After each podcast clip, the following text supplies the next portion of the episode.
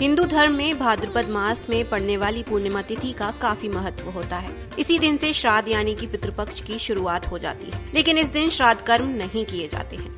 मान्यता है कि इस दिन भगवान विष्णु और देवी लक्ष्मी की पूजा करने से सारी मनोकामनाएँ पूरी हो जाती हैं। भाद्रपद की पूर्णिमा में पवित्र नदियों में स्नान और दान पुण्य का काफ़ी महत्व माना जाता है। इस साल ये पूर्णिमा उनतीस सितंबर यानी कि शुक्रवार को पड़ रही है।